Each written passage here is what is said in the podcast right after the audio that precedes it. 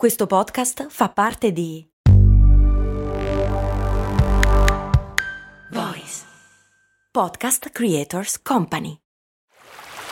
Vi ricordate quando con Il Mondo Suona Così vi ho portati a Cuba, Zanzibar e Giamaica? No?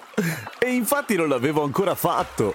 Per fortuna è uscita la nuova stagione di Il Mondo Suona Così, il podcast di viaggi dove vi porto in giro per il pianeta tirandovi per le orecchie. Ma nel senso che sei arrabbiato? Ma no, nel senso dei suoni, capito? Orecchie, udito... Ah, ho capito. Sei simpatico. Il Mondo Suona Così, una produzione Voice in collaborazione con Eden Viaggi. Da dove viene la curiosa e bizzarra tradizione di decorare un albero con oggettini strampalati e di portarlo in casa nell'ordine inverso di solito? Cose molto umane.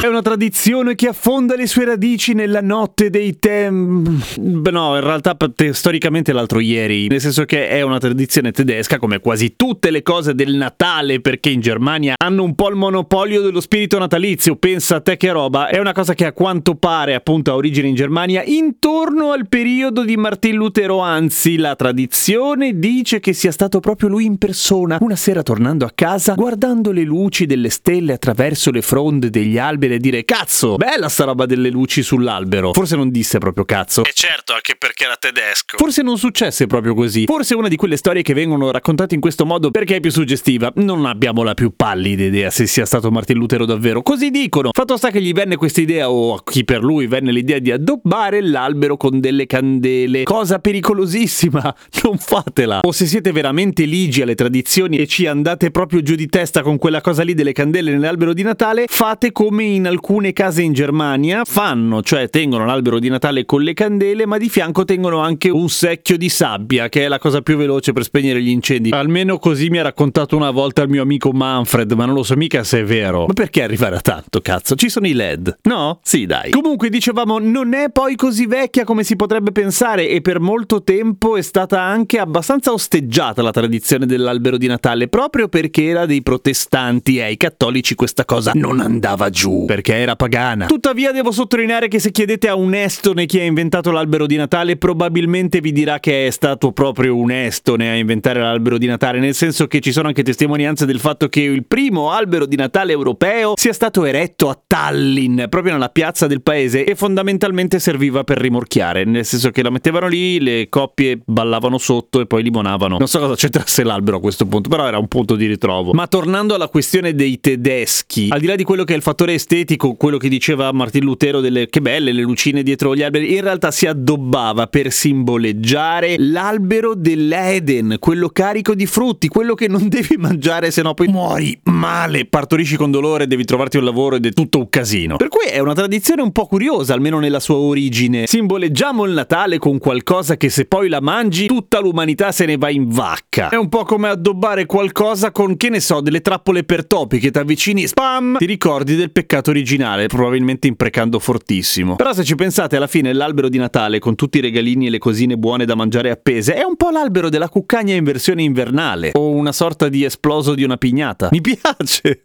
L'esploso di una pignata. Furono proprio i primi immigrati tedeschi a portare questa tradizione negli Stati Uniti, dove appunto anche lì venne osteggiata per un casino di tempo, finché a un certo punto ebbe il successo quando la regina Vittoria nel 1846, probabilmente mutuando le tradizioni teutoniche della famiglia altresì teutonica dell'altresì teutonico marito, il principe Alberto, decidono di cazzo addobbare un albero di Natale. Tutti dicono: beh, l'ha fatto una regina, potrebbe starci. Curiosamente è un po' la stessa cosa che accade qua in Italia, quando la regina Margherita dice: potremmo addobbare un albero di Natale e lo mettiamo al Quirinale, principalmente perché fa rima, ma anche perché sono una regina e bene o male qua faccio le cose. E tutti gli altri dicono: beh, potremmo fare anche noi l'albero di Natale. Questa cosa da un punto di vista culturale potrebbe sembrare poca roba, invece è interessante, perché la maggior parte delle influenze, diciamo, globalizzate in Italia arrivano, come un sacco di altre cose, dopo la seconda guerra mondiale. Questa invece avviene molto prima. Stiamo parlando della metà dell'Ottocento, per cui la mossa di Regina Margherita fu particolarmente avanti. Non sappiamo però con che cosa cacchio lo addobba la Regina Margherita. No, non la pizza, questa battuta sarebbe stata orrenda e sono fiero di non averla neanche pensata. E tecnicamente è sbagliato, perché ho pensato per dire che non l'avevo pensata, per cui l'ho pensata. Oh mio Dio. Come lo addobbano la Regina Vittoria e il principe Alberto, vi chiederete sicuramente voi. Non vi preoccupate, chiedetevelo, ve lo dico io. Con dei giocattoli,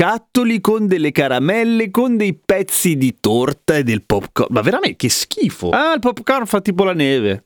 Bah. Passano gli anni e negli Stati Uniti a un certo punto succede quello che succede sempre negli Stati Uniti, che qualcuno ci vede il bis in issi e quindi iniziano a fabbricare in modo industriale gli addobbi per l'albero di Natale. A quel punto cosa fai? Non lo fai diventare una tradizione di massa? Certo che sì! E infatti diventa di gran moda. Più o meno contemporaneamente, un po' in ritardo, forse si diffonde in Europa, in Italia l'albero di Natale fa botte col presepe, che come vedremo più avanti è la tradizione più radicata in Italia. Ma ci sono anche quelli che, per quanto riguarda le tradizioni natalizie, praticano il poliamore, per cui fanno ambe le cose, il presepe e l'albero di Natale. Poi ci sono quelli pratici che non fanno un cazzo di niente, ma forse avete il cuore arido, non sta a me giudicare, per carità, io volevo solo raccontarvi l'origine dell'albero di Natale. Perché è proprio un abete, direte voi? Beh, perché in Germania ci sono gli abeti, sì, ma ci sono anche un sacco di altri alberi. È che tendenzialmente, storicamente, gli alberi sempreverdi, come moltissimi, la stragrande maggioranza delle conifere, e poi, boh, che ne so, gli agrumi, ecco, i sempreverdi hanno sempre avuto sempre. Ti caschi continuamente, Gem, su queste odiose assonanze. In antichità gli esseri umani erano molto affascinati da quegli alberi o quelle piante che non sembravano schioppare come tutte le altre alla fine dell'autunno, ma che rimanevano sempre vive. E quindi, simboleggiando in un'allegoria non particolarmente azzardata né particolarmente raffinata, insomma abbastanza diretta, una roba che non muore, simboleggia cazzo di immortalità e comunque cose buone, per cui si poteva fare la palma di Natale, ma di palme effettivamente in Germania ce n'erano poche, per cui vince l'abete. Oh, Tannenbaum. Ora, come sapete, noi esseri umani siamo capacissimi di far diventare praticamente qualunque cosa, anche la più innocente delle tradizioni, in una gara chi ce l'ha più lungo, e così parte in giro per il mondo la tradizione di piantare alberi di Natale nelle piazze principali delle città grandissimi. Ce ne sono tanti e molto celebri in giro per il mondo: quello di Trafalgar Square a Londra, quello di Tallinn che abbiamo citato prima, quello di Chicago, quello di New York, quello di Bruxelles, e vince la gara delle dimensioni quello di Gubbio. Come si chiamano gli abitanti di Gubbio?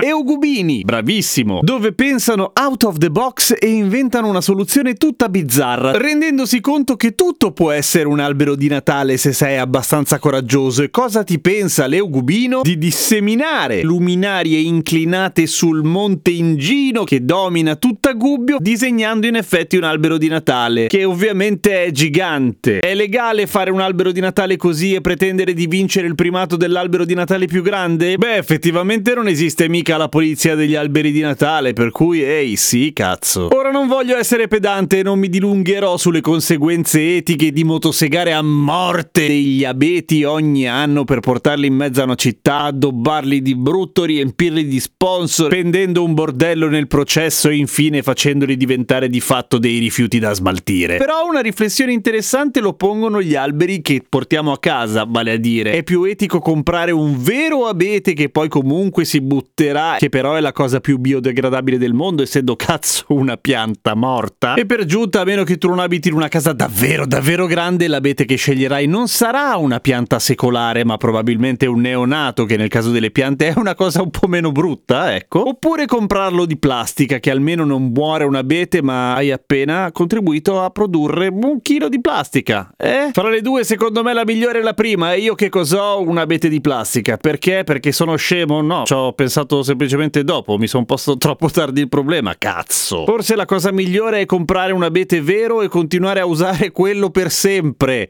come uno zombie mummificato. Magari nessuno verrà mai più a trovarvi a casa e avranno paura di voi, però è una buona soluzione, senza candele sopra, che sarà un casino. Seguimi su Instagram, sono Radio Kesten. Nessuno ha ancora fatto una sigla di Natale per le puntate speciali di Cose Molto Umane. Cosa stiamo aspettando? Che poi l'ho fatta io fa schifo. Dai, su, a domani con Cose Molto Umane.